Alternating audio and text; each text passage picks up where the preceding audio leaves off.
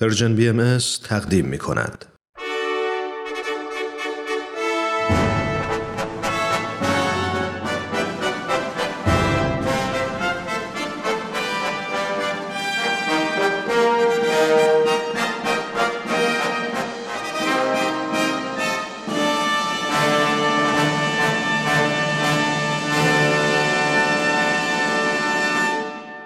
پیک یزدان دین در مسیر تاریخ.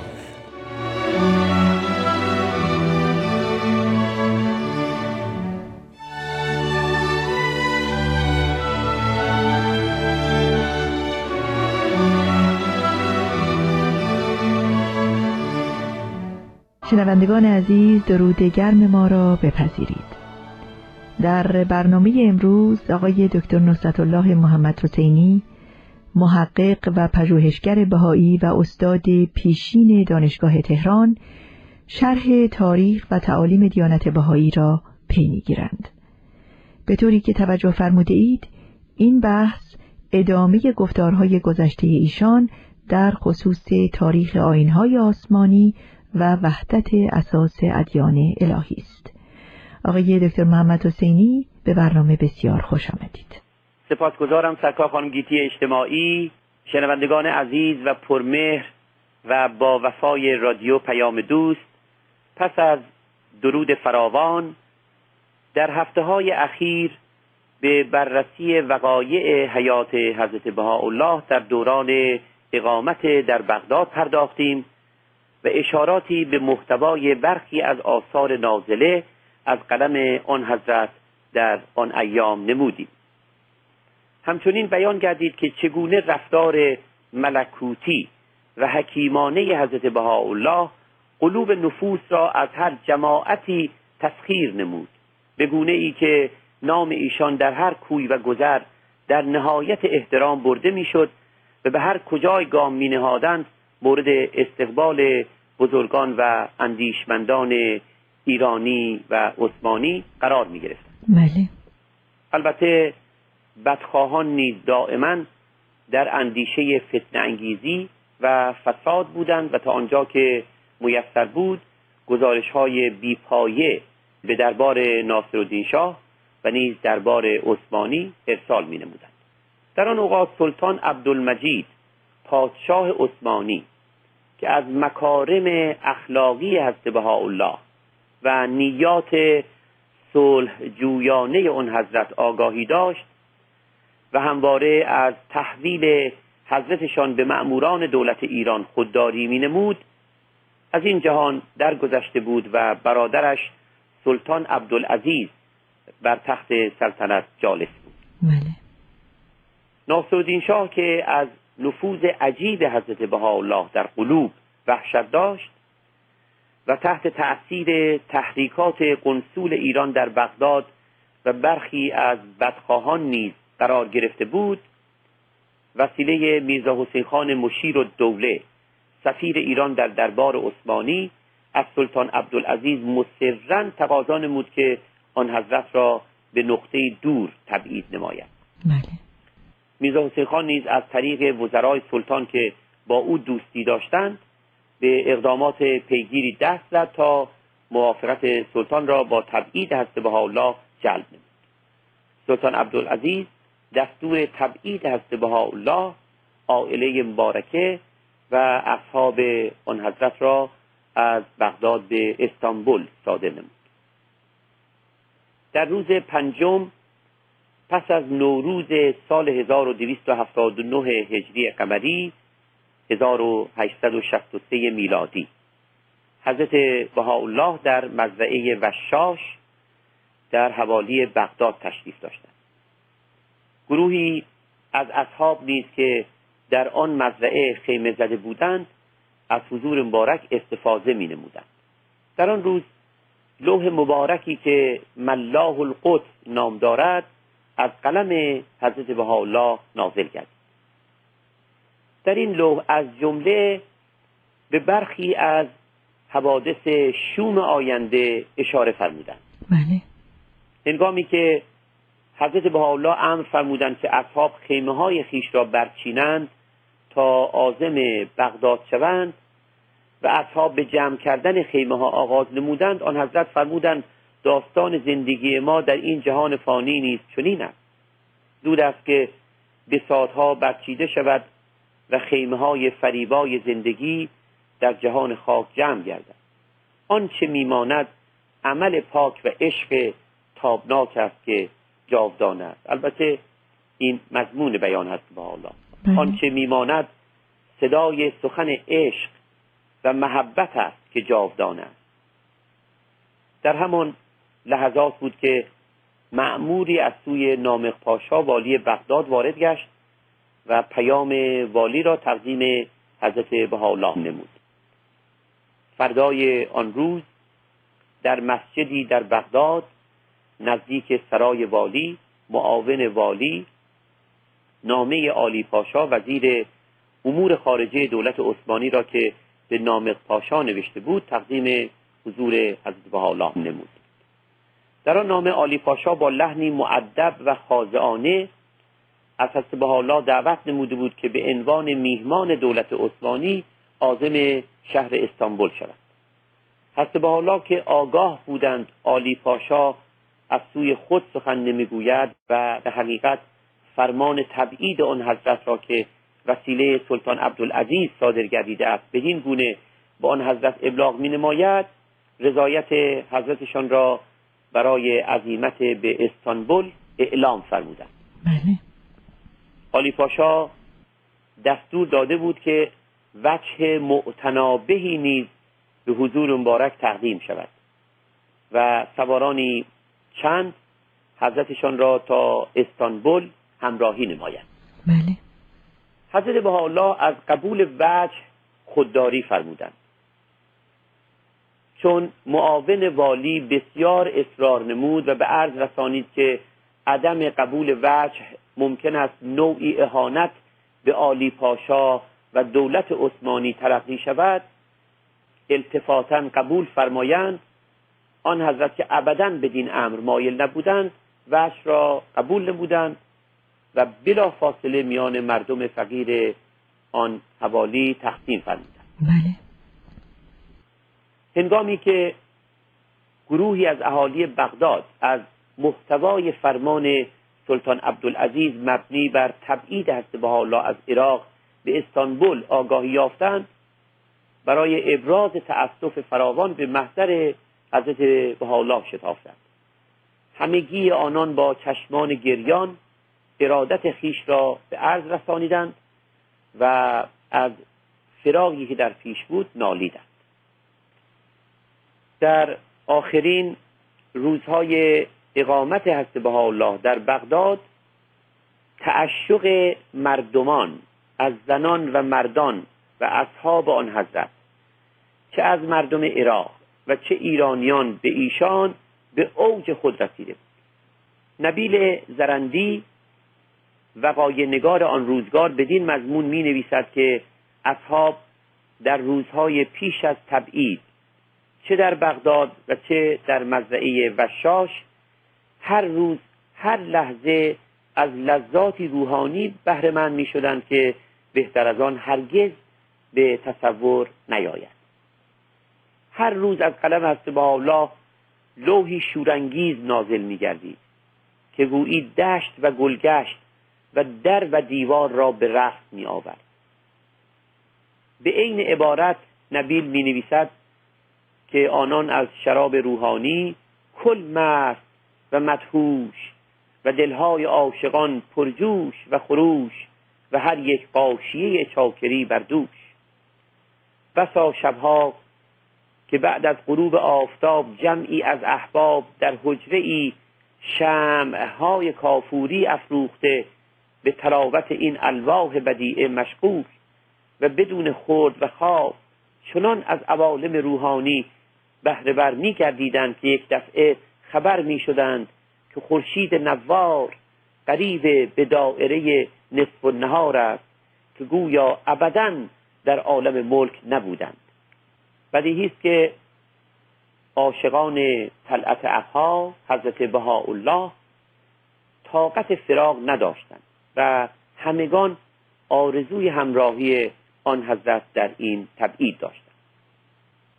حضرت بهاءالله در روز اول اردیبهشت ماه از همان سال 1863 میلادی از بیت اعظم خانه حضرتشان قدم بیرون نهادند تا آزم دیار دیگر گردند حجوم مردم از یاران و دیگران برای تودیع با آن محبوب جان به حدی بود که آن حضرت در میان انبوه جمعیت از دور دیده نمی شدند.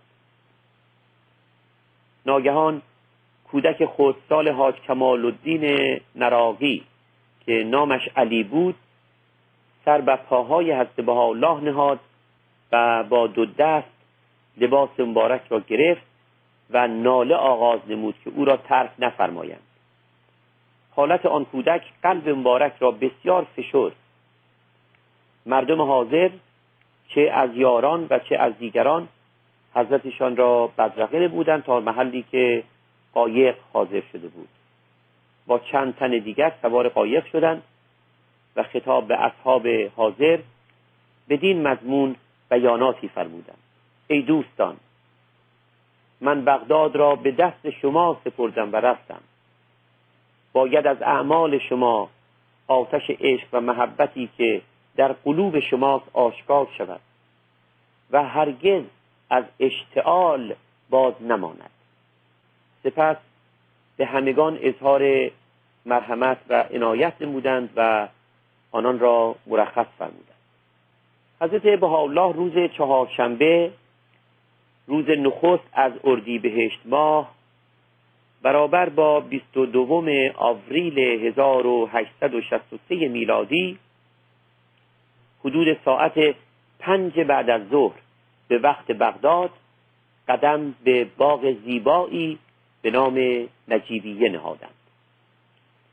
این باغ وسیله اصحاب باغ رزوان نام گرفت. و حضرت بهاءالله نیز بدان باغ نام رزوان نهادند. در آن ساعت چند قایق دیگر نیز که حامل برخی از اصحاب بود از راه رسیده بود و همگی به حضور حضرت بهاءالله شرفیاب شدند. به محض ورود به باغ رزوان خیمه آن حضرت برپا گشت و اصحاب در گرد حضرتشان چون پروانه در گرد شم جمع شدند.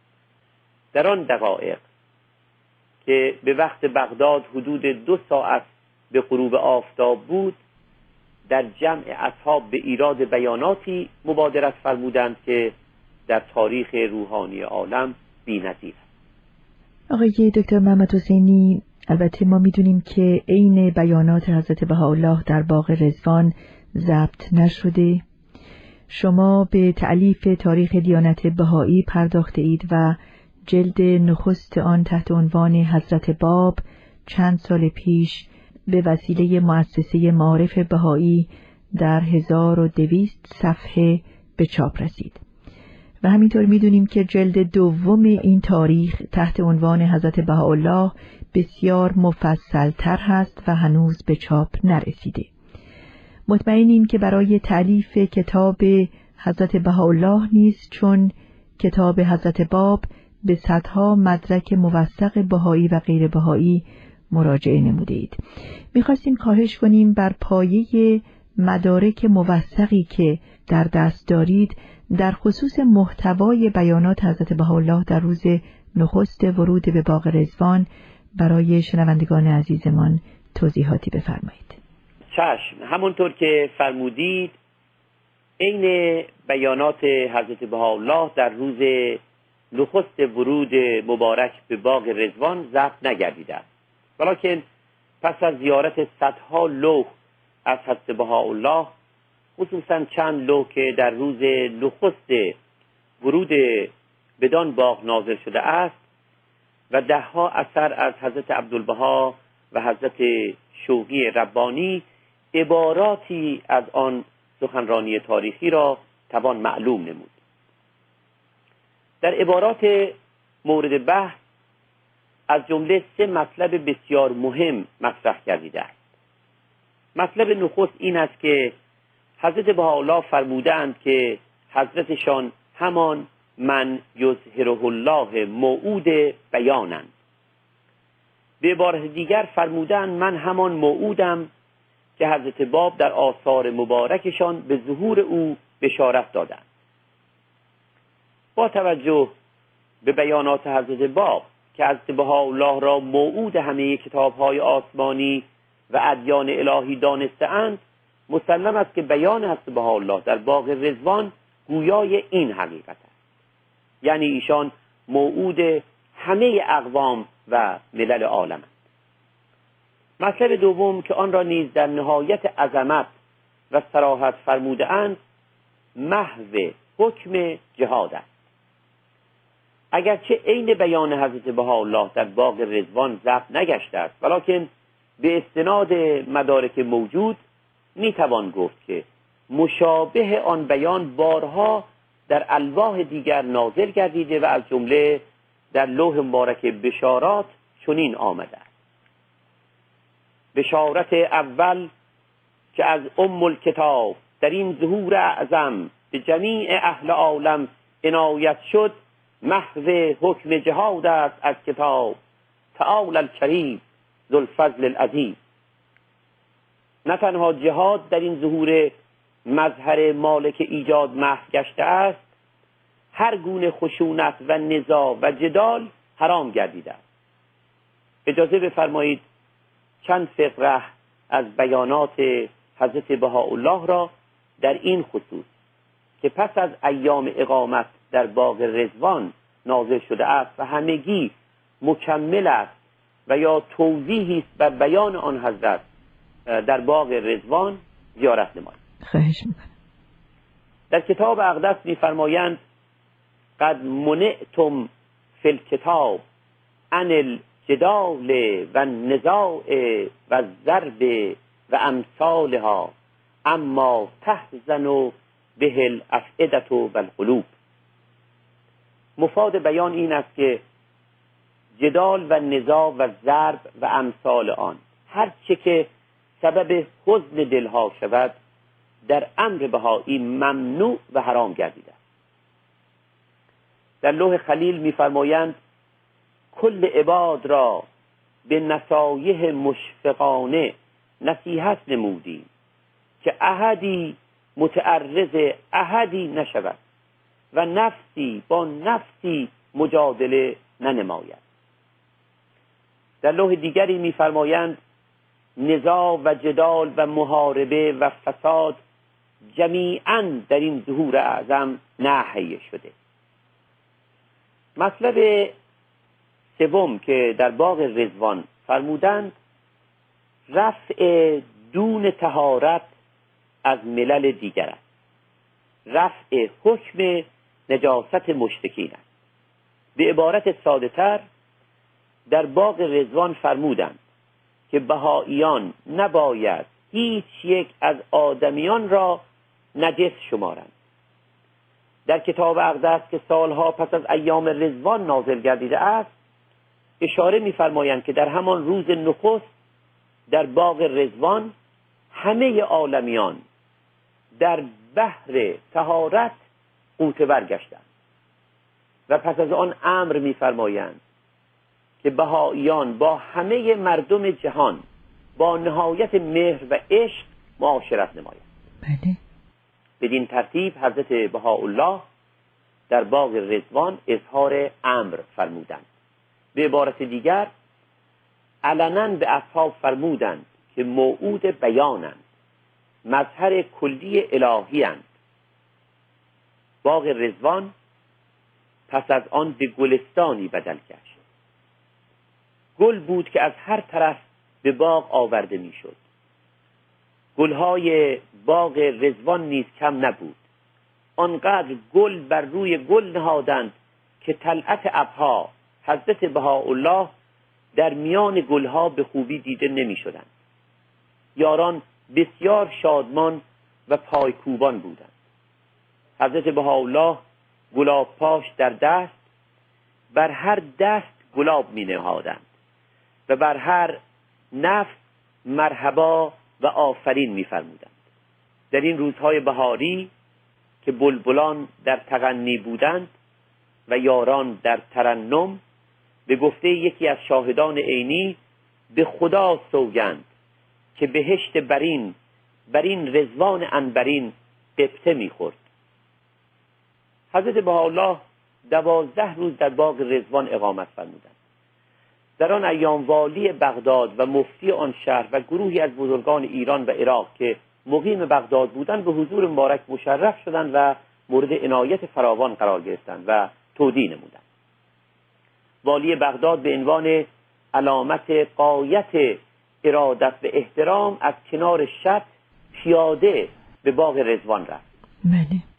در ظهر روز دوازدهم توقف در باغ رزوان که برابر بود با سوم ماه می 1863 میلادی چهاردهم ذوالقعده سال 1279 هجری قمری حضرت بهاءالله سوار بر اسب نر بسیار زیبایی آن مکان را ترک فرمودند.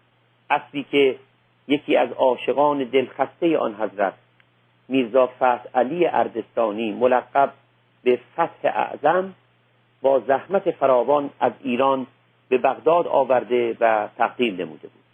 گروهی از اصحاب و نیز افراد عائله مبارکه همراه حضرتشان عظیمت شهر استانبول نمودند. آنان که از همراهی محروم گشتند زارزار میگریستند حتی گروهی از غیر بهاییان در این گریه شریک بودند. حضرت بهاءالله بیش از ده سال در بغداد تشریف داشت. در طی این مدت سنین مهلت سر آمد سالهایی که معین فربوده بودند که اصحاب حضرت باب به تدریج به مقامات عالیه حضرتشان پی برند و آماده پذیرش پیغام جدید صلح و آشتی شوند. ممنونیم آقای دکتر محمد حسینی که تاریخچه دیانت بهایی و به ویژه در برنامه امروز دوران تبعید حضرت بهاءالله در بغداد را که در صدر آن اعلان امر حضرت بهاءالله در باغ رزوان است برای شنوندگان عزیزمون بازگو کردید. در انتظار ادامه این تاریخچه در برنامه های آینده هستیم. ممنون و سپاسگزاریم مجددا از شرکتتون در این برنامه آقای دکتر محمد بنده هم بسیار سپاسگزارم. شنوندگان عزیز تا برنامه هفته آینده شما را به خدای بزرگ می سپاریم روز و شبتان خوش.